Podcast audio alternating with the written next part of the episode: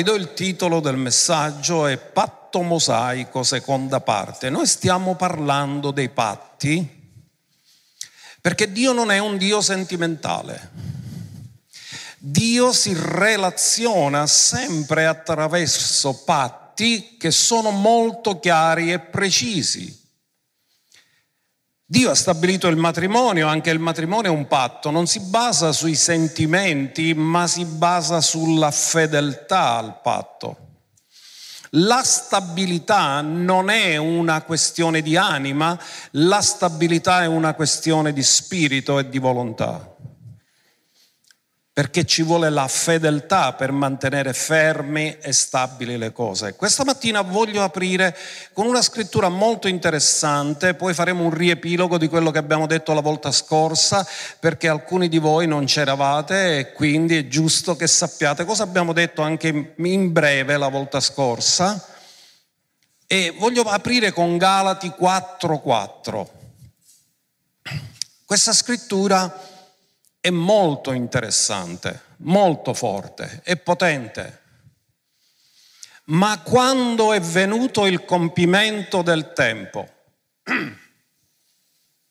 Dio abita l'eternità, Lui gestisce il tempo e ha dei momenti precisi che sono appuntamenti divini, kairos, dove cosa fa? Fa delle cose in un tempo specifico. Dice che Dio nel compimento del tempo ha mandato suo figlio. Ora ascoltate, Gesù è venuto per adempiere tutte le profezie che lo riguardavano e per adempiere il patto mosaico. Perché dice, nato da donna, sottoposto alla legge, Ora la domanda è, ma se noi non siamo più sotto il patto mosaico, perché devo conoscere il patto mosaico? Perché Gesù ha vissuto interamente dalla nascita alla morte sotto il patto mosaico perché dice che era sottoposto alla legge, così se io non so cosa richiedeva la legge, io neanche posso capire il ministero di Gesù. Quindi questa scrittura è molto importante.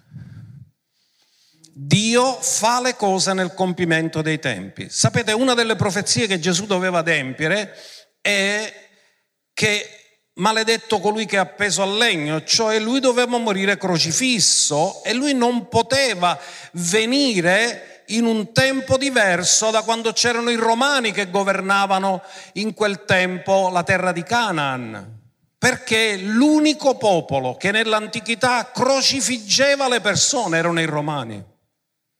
Quindi Dio doveva venire, Gesù doveva venire solo in questo tempo, il Padre lo ha mandato nel tempo in cui i romani stavano governando la terra di Canaan, perché doveva adempiere che doveva morire sulla croce. Non poteva succedere in un altro tempo, non poteva succedere con un altro popolo, doveva succedere solo allora. Ecco perché il compimento del tempo e poi doveva venire necessariamente sotto il patto mosaico perché se non veniva in, sotto quel patto non poteva adempiere i 613 precetti del patto mosaico. Per adempierli doveva essere in quel patto. Quindi lui è nato sottoposto alla legge.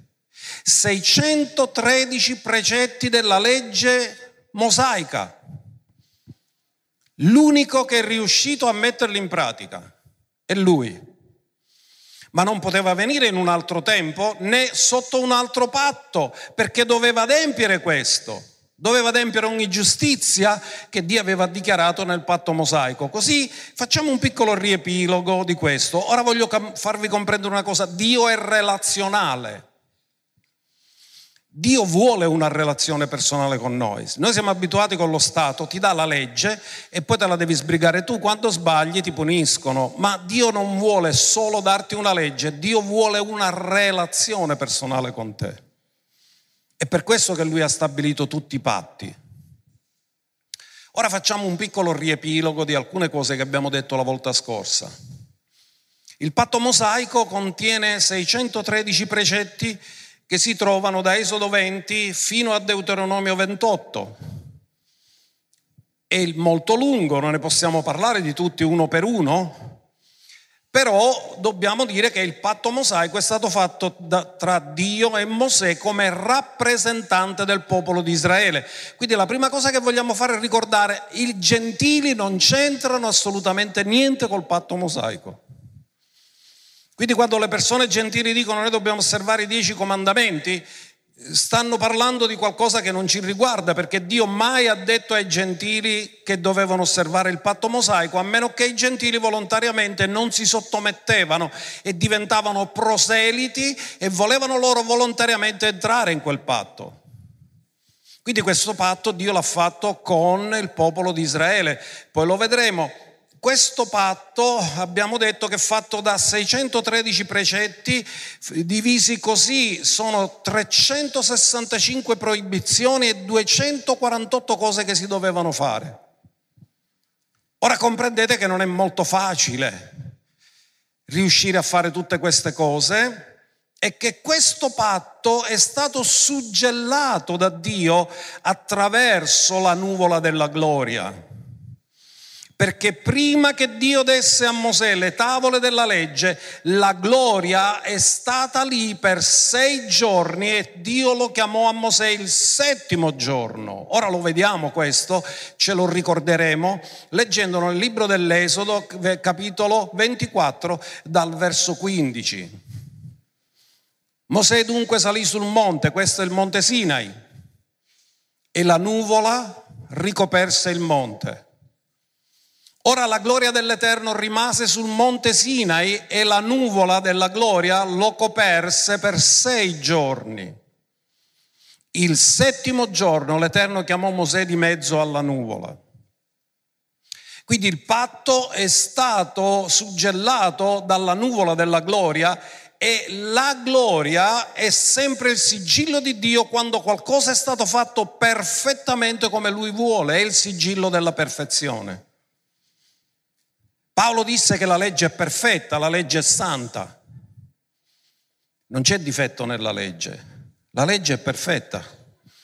La legge esprime gli standard della santità di Dio e Dio ha suggellato questo attraverso la nuvola della gloria.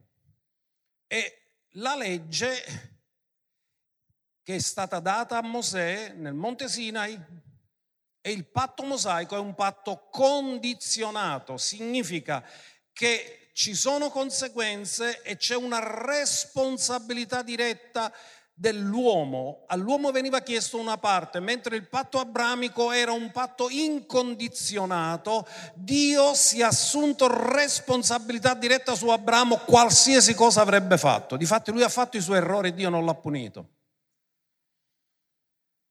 Ma la legge mosaica era un patto condizionato.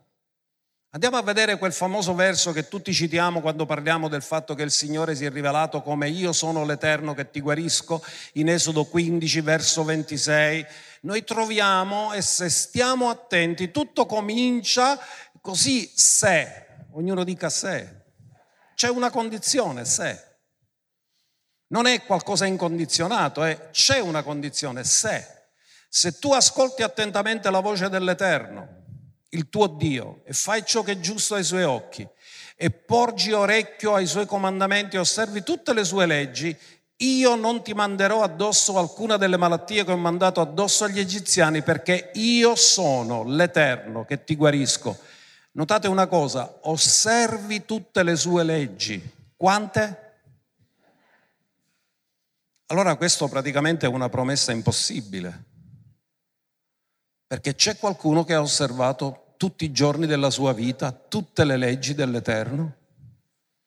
Sì, uno solo, Gesù. Quindi quando Dio ha detto questo, stava puntando all'unico che poteva mettere in atto questo, ma non c'era sulla terra, è dovuto venire dal cielo sulla terra per adempiere questo. Quindi questo è un patto condizionato che comincia con il se. Se tu ascolti ad Abramo Dio non gli ha fatto patto condizionato, gli ha fatto direttamente le promesse. Quindi che cosa succede? Che Dio fa il patto, dà le leggi e sa che il popolo trasgredirà la legge, perché la legge, ascoltate questa, questa è una chicca, dice che il peccato esisteva prima che fosse data la legge, no? Che l'uomo è caduto nel peccato. Ma l'uomo era peccatore ma non trasgressore, perché per essere trasgressore devi avere un, una legge che ti vieta qualcosa. Tu puoi essere peccatore e non trasgressore, per essere trasgressore devi conoscere qualcosa che ti vieta di farlo. Ora il peccato c'era prima della legge, ma cosa ha fatto la legge? Ha tolto il peccato? No, ha fatto sapere a ognuno che si trovava in peccato.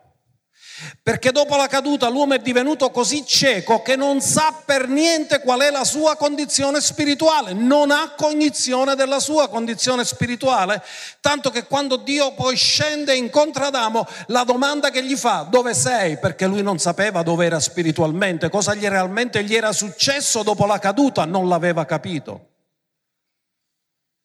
Così la legge serve all'uomo e, noi tratteremo questo argomento, parleremo dello scopo della legge, la prossima volta parleremo di questo, qual è lo scopo perché Dio ha dato la legge? È per rivelare all'uomo la sua condizione. La legge ha fatto la diagnosi ma non aveva la terapia. Però la legge ti ha fatto rendere conto che avevi bisogno di uno che ti salva perché ti fa vedere la tua condizione e senza la legge l'uomo non si rende conto della sua condizione davanti a Dio.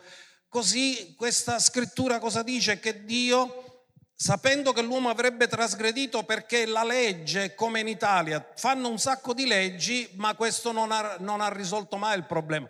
Ci sono le leggi contro la delinquenza, ma i carceri sono sempre pieni. Ci sono le leggi contro la violenza e la violenza continua.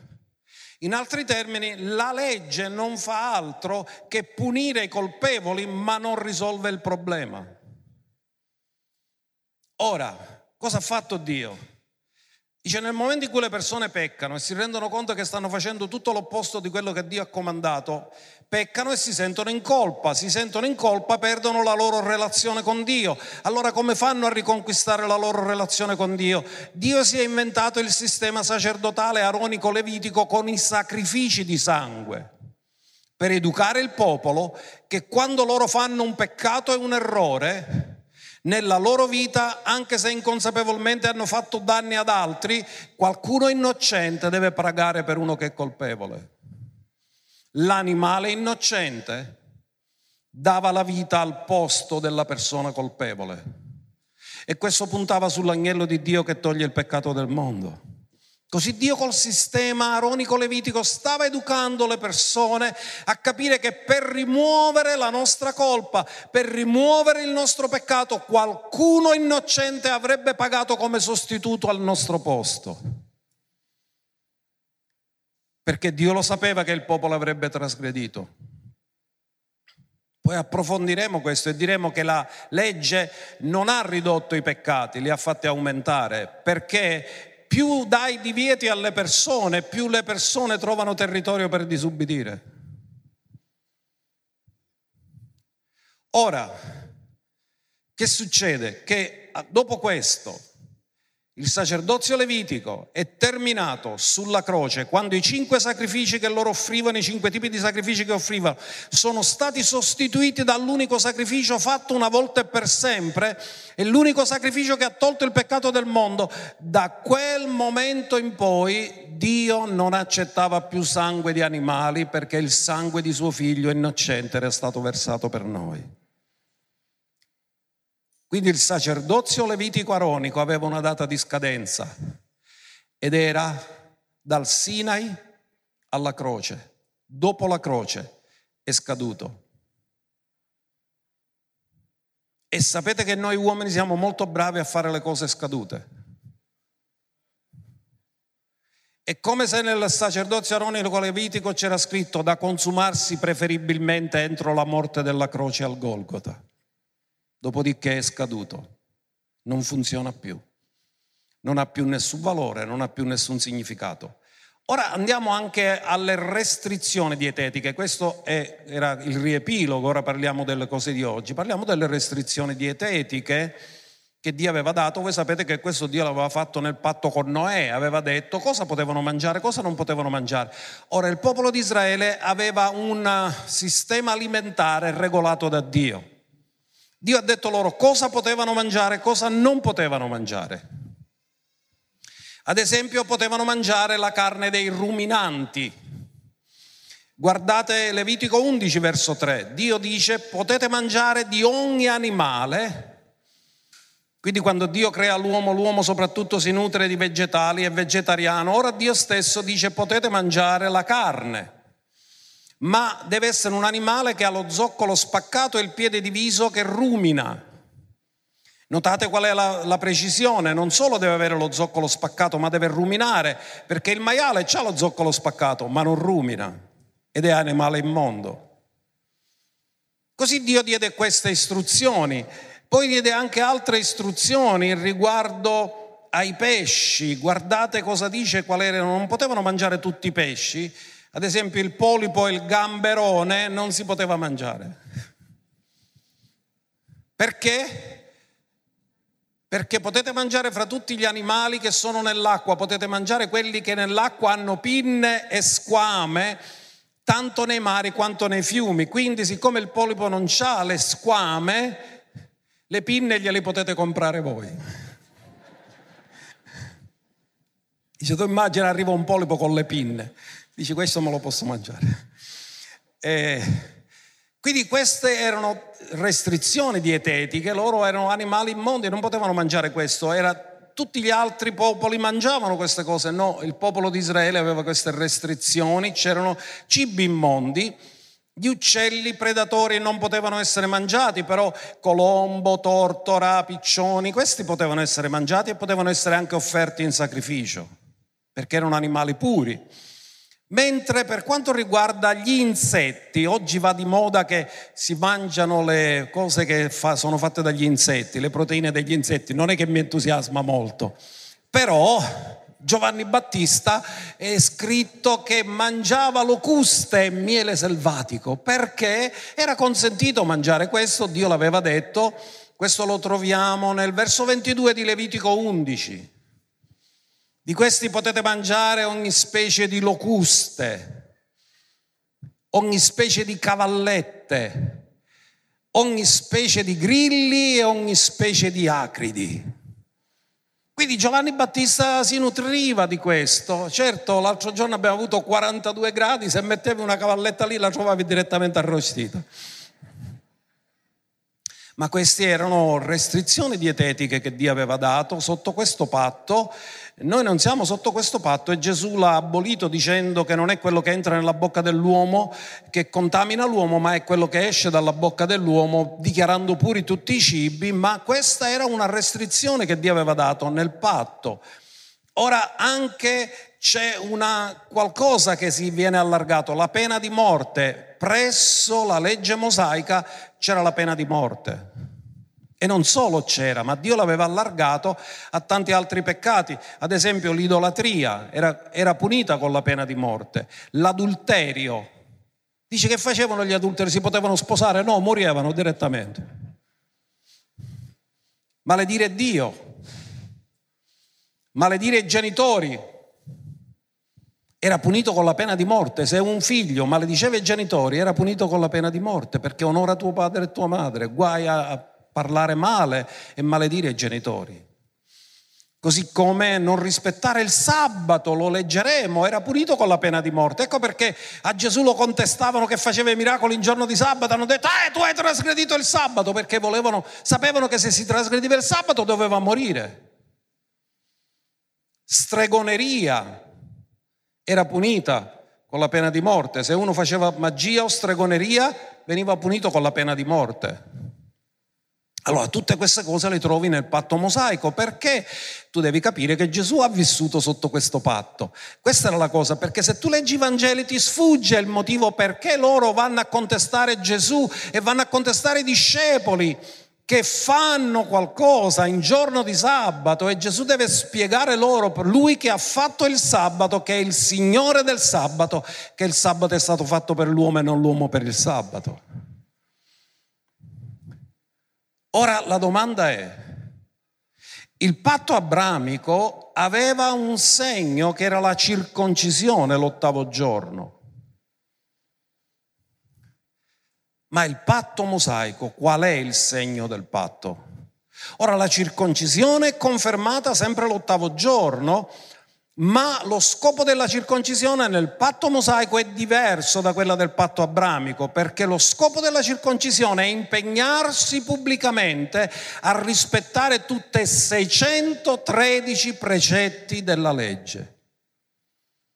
Come facciamo a saperlo? Perché Paolo quando scrive ai Galati, poi lo leggeremo in Galati 5, in Galati 3, 5, 3, dice che se voi vi fate circoncidere state dichiarando che vi sottomettete di nuovo a osservare tutta la legge, perché la circoncisione nel patto mosaico era obbligarsi a osservare tutta la legge. Quindi qual era il segno del patto? Il segno del patto mosaico era lo Shabbat, ognuno dica Shabbat o sabato. Ora dobbiamo comprendere una cosa, che il sabato, alcuni Ancora oggi sono persone che credono che noi nel Nuovo Testamento dovremmo osservare il sabato. Io vi voglio dire una cosa, non c'è nessuna scrittura che possa dimostrare che noi siamo sottoposti al sabato, assolutamente no, non ce n'è nessuna, perché questo era un comando solo del patto mosaico. Dio non ne parla ad Abramo, non ne parla a nessuno, l'unico a cui ne parla è Mosè nel suo patto. Ma il patto mosaico è scaduto. Quindi non c'è più motivo che noi osserviamo il sabato. E non è per i gentili, era solo per gli ebrei. Ma andiamo a vedere come Dio dice che il segno del patto tra loro e Dio è il sabato. Andiamolo a vedere in Esodo 31 dal verso 12. Possiamo imparare in maniera molto chiara che il segno che caratterizzava il patto mosaico era l'osservanza del sabato. L'Eterno parlò ancora a Mosè dicendo, parla a chi? Ai figli di? Quindi questo era per i figli di? Dicendo, badate bene di osservare i miei sabati, perché è un segno fra me e voi per tutte le vostre generazioni. Qual era il segno del patto?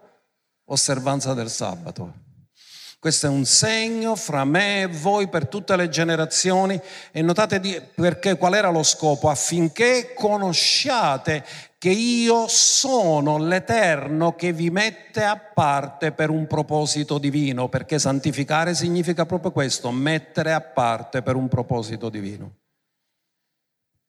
Voi sarete diversi da tutti gli altri popoli gentili quello che vi caratterizzerà è il fatto che voi osservate il sabato e quello che l'osservanza del sabato è un segno che voi siete un popolo speciale, un popolo messo a parte per uno scopo divino. Da dove è venuto Gesù? Non è venuto da questo popolo. Questo è un popolo messo a parte. Da dove sono venuti gli apostoli? Non sono venuti da questo popolo. Tutto quello che Dio ha fatto l'ha fatto sempre attraverso questo popolo. Da dove sono venute le scritture? Sono venute tutte da questo popolo. Amen. Affinché sappiate che io sono l'Eterno che vi mette a parte, che vi santifica. Osserverete dunque il sabato perché è per voi un giorno santo. Chi lo profana sarà messo a morte. Ora, era il segno del patto. Se non rispettavi il segno del patto, ti mettevi fuori dal patto e fuori dal patto non c'è protezione. Era messo a morte. Chiunque fa in esso qualche lavoro sarà sterminato da mezzo del suo popolo. Si lavorerà sei giorni, ma il settimo giorno è sabato di riposo sacro all'Eterno. Chiunque farà qualche lavoro nel giorno di sabato sarà messo a morte. Ora notate, Dio non mette mai a morte chi lavora, ma mette a morte chi non si riposa. Amen. Dio ha dato più valore al riposo che al lavoro per dimostrare che la fonte non è il lavoro, è Lui la fonte.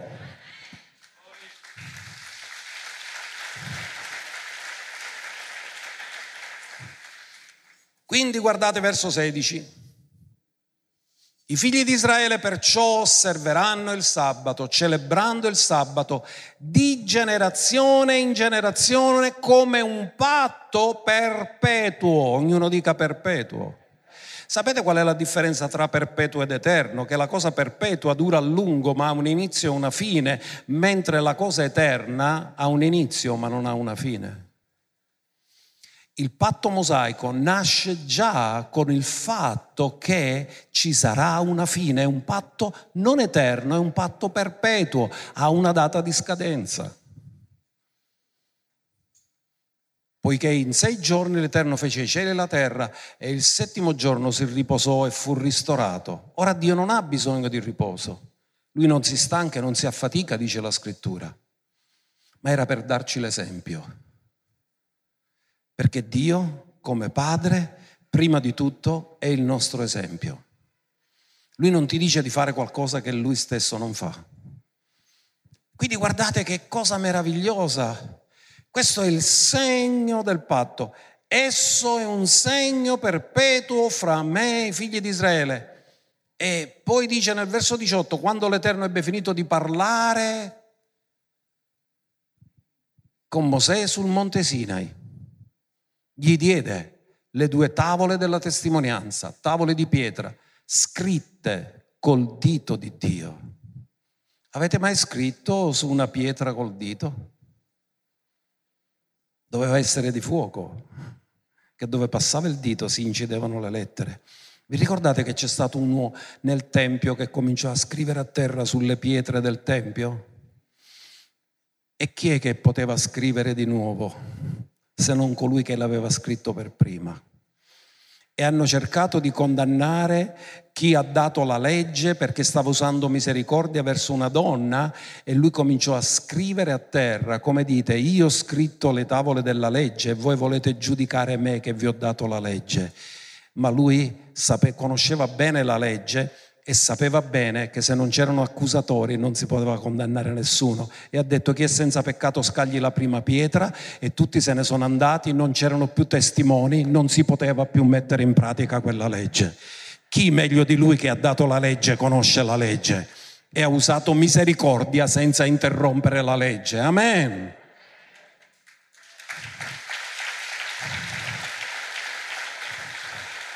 Quindi dalle tavole quindi la prima cosa, il segno del patto mosaico è lo Shabbat.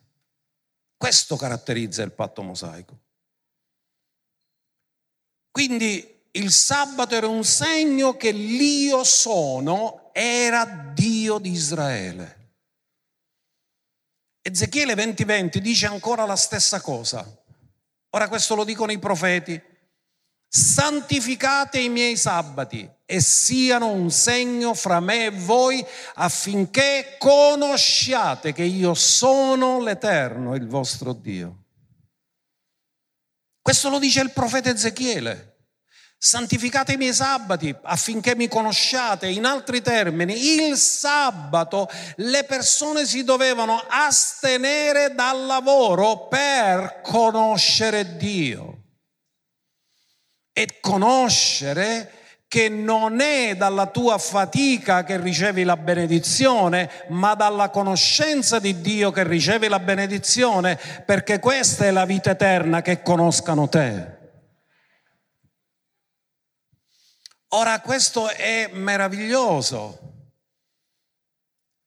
Ma vedete una cosa, Dio non mai sta parlando dei gentili, mai sta parlando della Chiesa di questo, è solo per il popolo ebraico. Ezechiele profetizza per il popolo ebraico questo.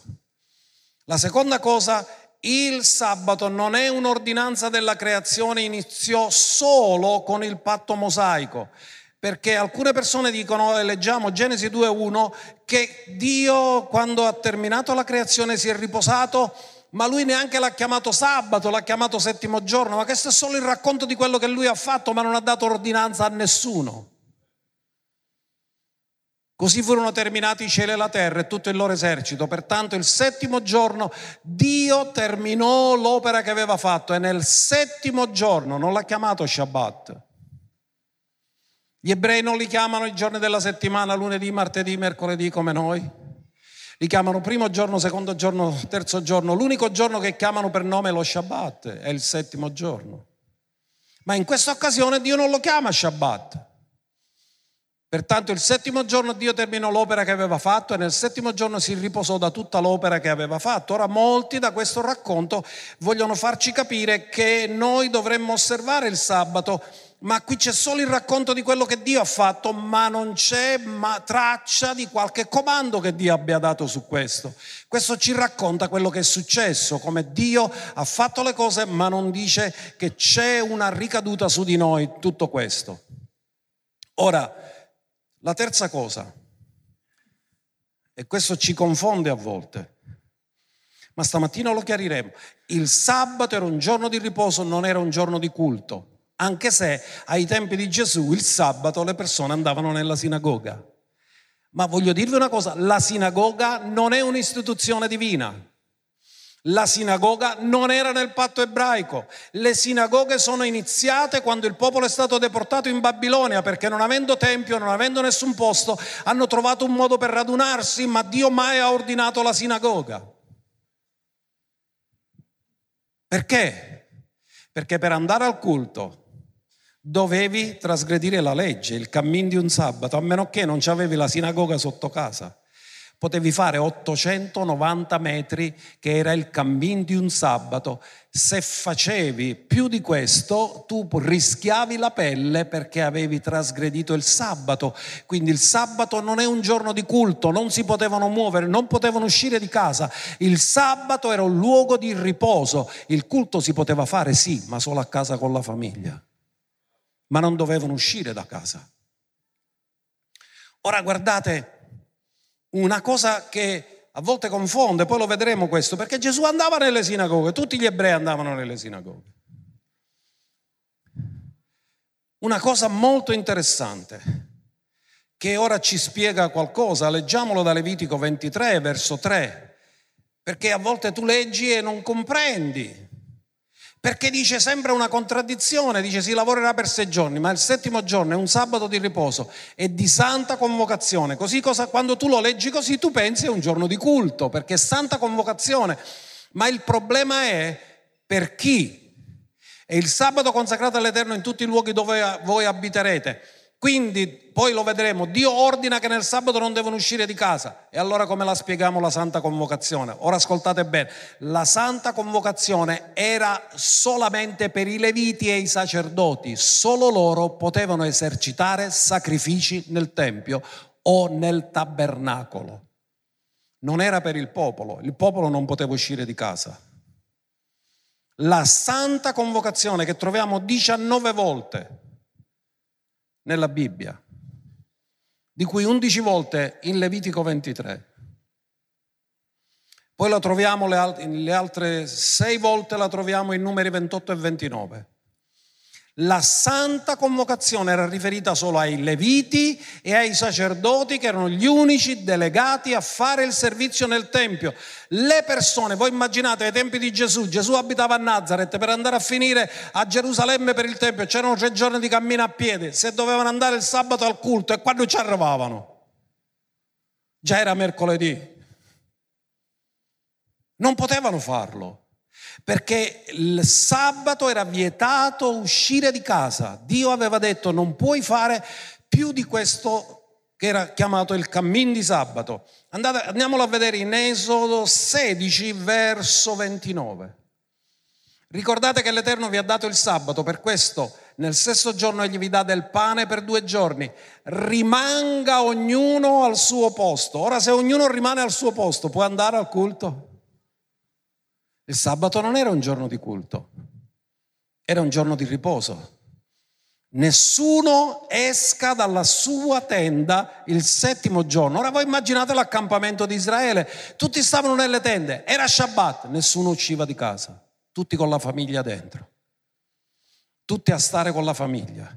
E Dio li costringeva alle relazioni Perché cosa succede? Che noi oggi non abbiamo più un giorno dove tutta la famiglia, uno è una parte, uno è un'altra parte. Avere tutta la famiglia insieme è un problema e questo sta disgregando le famiglie. Dio li costringeva alle relazioni ogni Shabbat e starete tutti quanti insieme e se avete avuto qualcosa durante la settimana, siccome da stare tutta in Natarintra ve la chiarite.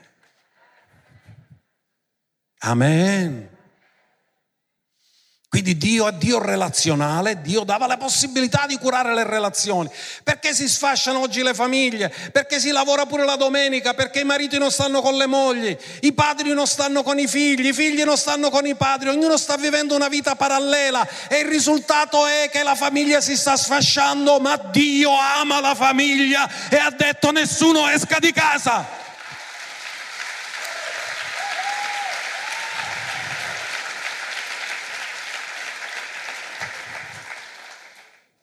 Quindi, quando dovevano uscire di casa? Solo nelle feste comandate.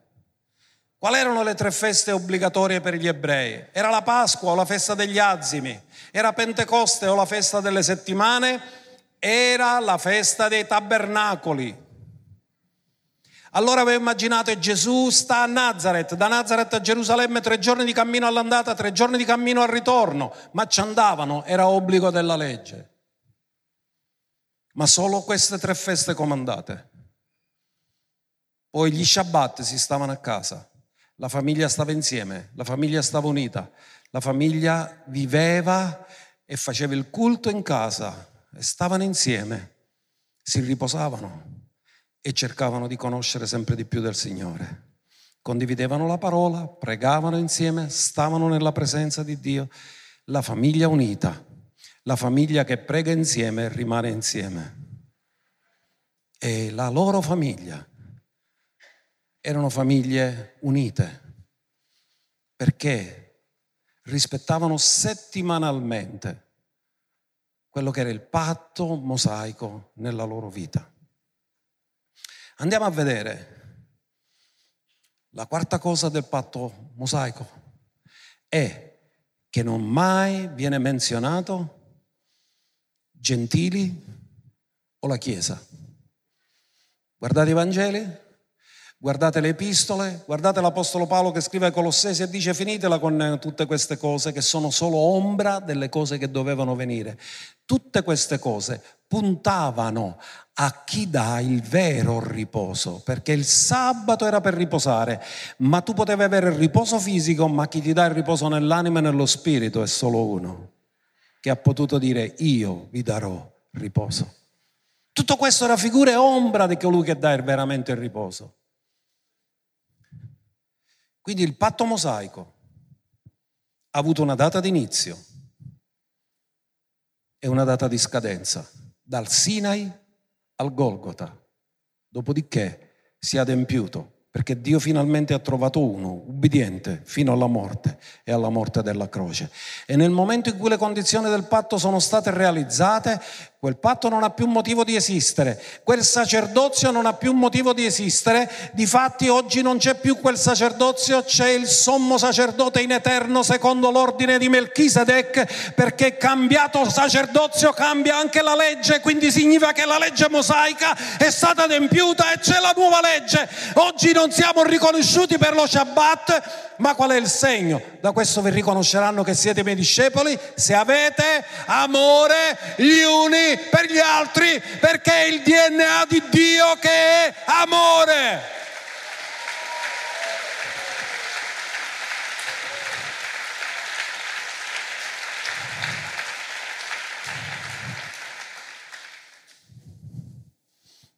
Allora, come la mettiamo oggi? Tutte queste cose dice che erano figura e ombra delle cose che dovevano venire. Ma andiamo Ebrei 4, dal verso 9. Io intanto mi avvicino a voi, non minacciosamente, ma con riposo. Ascoltate, cosa dice questa scrittura?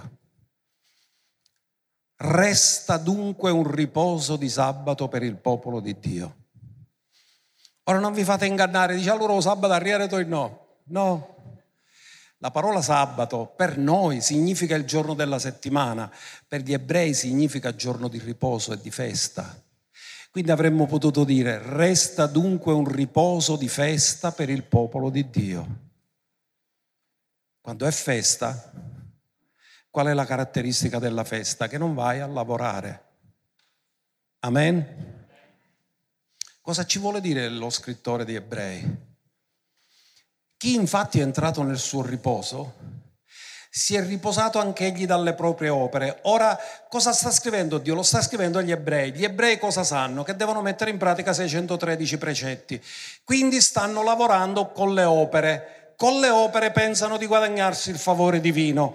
Ora cosa sta dicendo? Che se tu entri nel riposo hai cessato di fare tu le cose, ma subentri sull'opera che un altro ha fatto per te che lui ha compiuto sulla croce come sostituto, perché lui ha adempiuto per te i 613 precetti, è stato dichiarato giusto e nel momento in cui è stato dichiarato giusto ti fa entrare nel riposo, non per opere, ma per mezzo della fede in quello che già lui ha compiuto, come Dio si è riposato dalle sue opere. In altri termini, non entri nel riposo per l'osservanza dei precetti entri nel riposo credendo in colui che ha osservato tutti i precetti e che li ha adempiuti perfettamente. Tutte queste cose erano figure ombra. Allora il verso 11 cosa dice?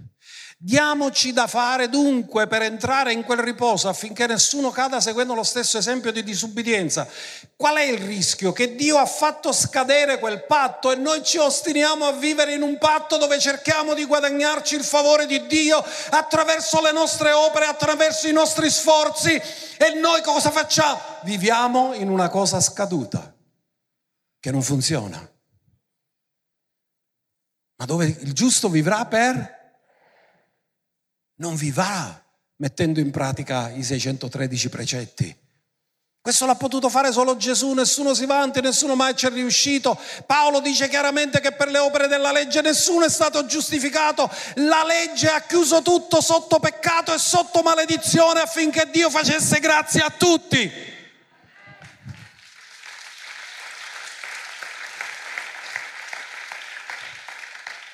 Di cosa sta parlando? Sta parlando agli ebrei. Perché non sono entrati nella terra promessa? Perché gli è stata annunciata una buona notizia, ma hanno scambiato il deserto per luogo di destinazione invece che per luogo di transizione. E sono morti là. E dice, quando Dio gli ha detto che dovevano entrare nella terra promessa, non ci hanno creduto, si sono lamentati Ora c'è un nuovo riposo che Dio ha stabilito attraverso il sacrificio della croce. E quale può essere il rischio? Che non ci crediamo, che non siamo ubbidienti. Come loro non ubbidirono a quella parola. Noi possiamo rischiare di vivere in cose scadute, mentre Dio ha fatto le cose nuove. Ecco, io sto per fare ogni cosa nuova, la riconoscerete voi. Gli ebrei non l'hanno riconosciuto, hanno avuto il Messia, hanno avuto i segni, hanno avuto i miracoli, hanno avuto i prodigi, ma stanno continuando ancora a vivere sotto la legge di Mosè, scaduta da più di duemila anni. Non hanno più avuto un tempio da duemila anni, non hanno più avuto sacrifici da duemila anni. E non si sono posti il problema perché quella è scaduta e non puoi vivere in qualcosa di scaduto. Sul Golgotha è come se ci fosse stato scritto da consumarsi preferibilmente il patto mosaico entro la morte di Cristo Gesù. Poi e te te le stai, è stato compiuto. Andiamo al verso 3. Noi infatti che abbiamo creduto, di chi sta parlando? C'è qualcuno che ha creduto nel sacrificio sostitutivo di Cristo?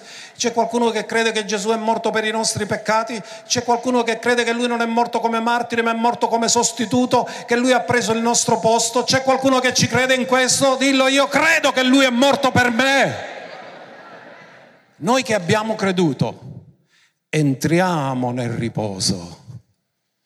Qual era il riposo che Dio aveva preparato? Era un riposo della legge, era un riposo della fede. Era il riposo della fede. Noi che abbiamo creduto, non noi che abbiamo adempiuto i 613 precetti della legge, entriamo nel riposo. Nessuno è entrato nel riposo perché mai nessuno ci è riuscito. Solo Gesù. E allora noi crediamo in colui Ora ascoltatemi, è l'unico salvato per opere che salva tutti noi per grazia mediante la fede. Perché è lui che ha fatto tutta la legge, l'ha osservata tutta, quindi lui è l'unico salvato per opere che ha potuto dare a noi la possibilità di essere salvati per grazia mediante la fede, attribuendoci la sua giustizia guadagnata osservando tutti e 613 precetti. E alla fine ha detto, te te le stai compiuto!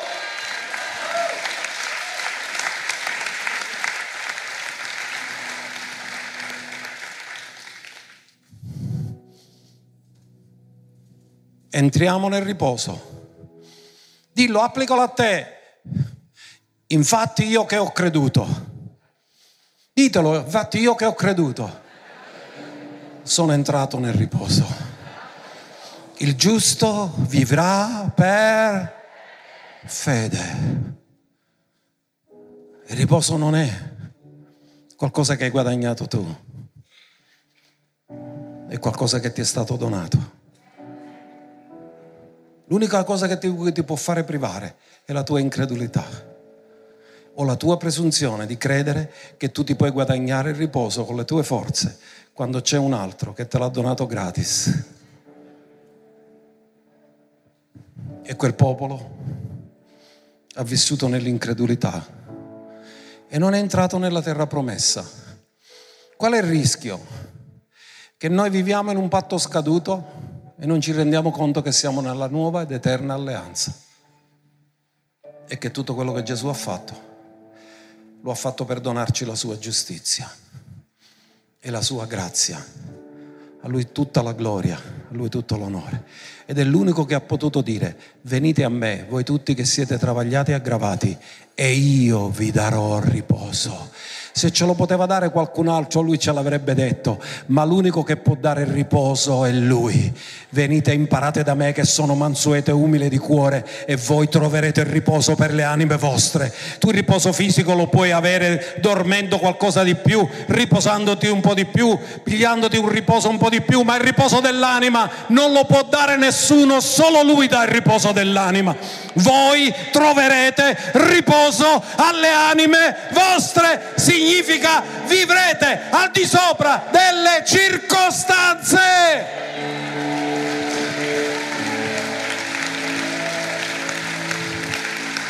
Alleluia! Diamo onore e gloria al nostro Dio, al nostro Re, al nostro meraviglioso Gesù. Re di gloria, meraviglioso, capo e compitore della fede, che sopportò la croce per dare l'opportunità a tutti, perché chiunque avrà invocato il nome del Signore sarà salvato. La salvezza è per grazia mediante la fede. L'unica cosa che Dio ti chiede è di credere quello che già è compiuto. Non ti chiede di compiere qualcosa, ma ti chiede di credere in ciò che già è stato compiuto per te. Tu sei il beneficiario del suo sacrificio e della sua grazia. Ricevila solo per mezzo della fede. Alziamoci in piedi e adoriamo il Signore con tutto il nostro cuore.